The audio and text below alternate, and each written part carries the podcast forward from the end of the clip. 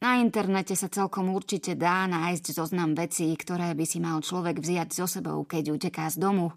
No mobil ako zvyčajne nereaguje.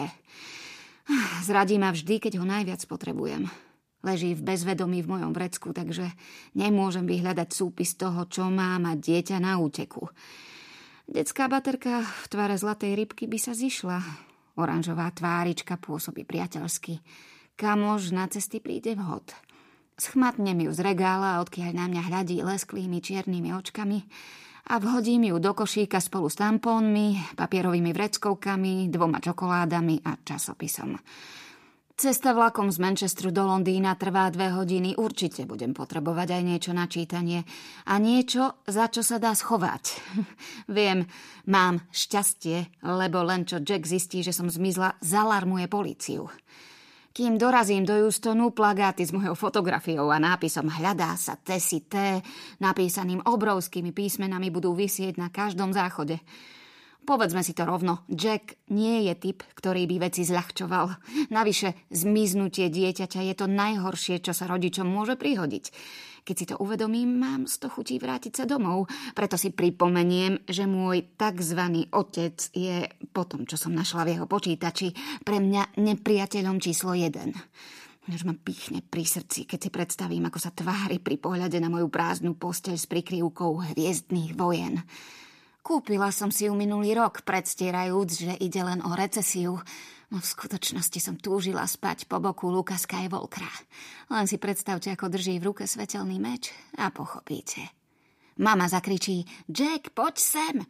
Jej hlas bude znieť nervóznejšie ako zvyčajne o 7 ráno, keď so šálkou čaju vtrhne do mojej izby, vždy presná ako kukučkové hodiny starého otca a rovnako ako vždy ma tým poriadne podráždi. Myslím to vážne. Ten čaj som naposledy vypila asi pred tromi rokmi. V tej neľudskej hodine človek sotva zdvihne hlavu z vankúša. Ale som jej za ten čaj vďačná. A mama to vie. Stisne mi nohu a ja zabručím. Ďakujem. Neúnavne varí čaj niekomu, kto ho nikdy nevypije.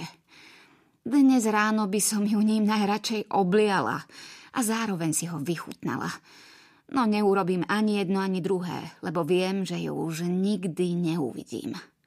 Asi o hodinu zistí, že som zmizla a zdesene bude hľadiť na Jedája, nášho psa, vyskočí na posteľ, aby ma oblízal a zdesene zakňučí, keď pochopí, že je prázdna. A ja zakňučím. Nohy v strieborných martenskách mi opuchli. Za jediné ráno som prešla viac ako za posledných 5 rokov. Kedy si som rada bežala o preteky s vetrom, ktorý mi pískal v medzierke medzi zubami. Roztiahla som ruky a letela ako tučný motýl. Dodnes si pamätám žiarivé farby na svojich krídlach. Tie však časom vybledli a teraz pri každom pohybe iba fučím. Fučím od druhej v noci, keď som sa vykradla z domu. Potrebovala som pod nohami cítiť pevnú zem. Uistiť sa, že zeme guľa stále jestvuje – hoci môj svet sa zrútil ako domček z karát. Túlala som sa známymi ulicami, stratená v tme, až taká vydesená tým, čo sa mi odohrávalo v hlave, že som sa ani nebála sveta okolo seba. A teraz som tu, so zlatou rybkou. Oči mi opuchli ako dažďové mraky. O chvíľu sa spustil lejak. Nikto nemá rád lejak, a tak predstieram, že som triciatnička, vediem usporiadaný život, iba potrebujem chytiť vlak do centra mesta. Idem na dôležité stretnutie. Nie je petnáctka bez otca s vlasmi zafarbenými na čierno a s vyrastenými korienkami. A možno otca mám. Možno je to ten chlapík pri pokladnici, hoci na to vôbec nevyzerá. Nie, že by som sa podceňovala, ale mám veľké hnáty obrastené horami mesa a tento chlap má slepačiu tvár a je chudý ako výžla. Keď položím nákupný košík na pult, zadíva sa cezo mňa do predajne a potom vycivenou rukou vyďobe do pokladnice cenu zlatej rybky, ktorá nemá čiarový kód. Prepačte, zadrmolím, ako by to bola moja vina.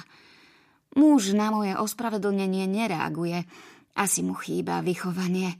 Ale neprekáža mi to, lebo viem, že pre všetkých by bolo lepšie, keby som vôbec neexistovala.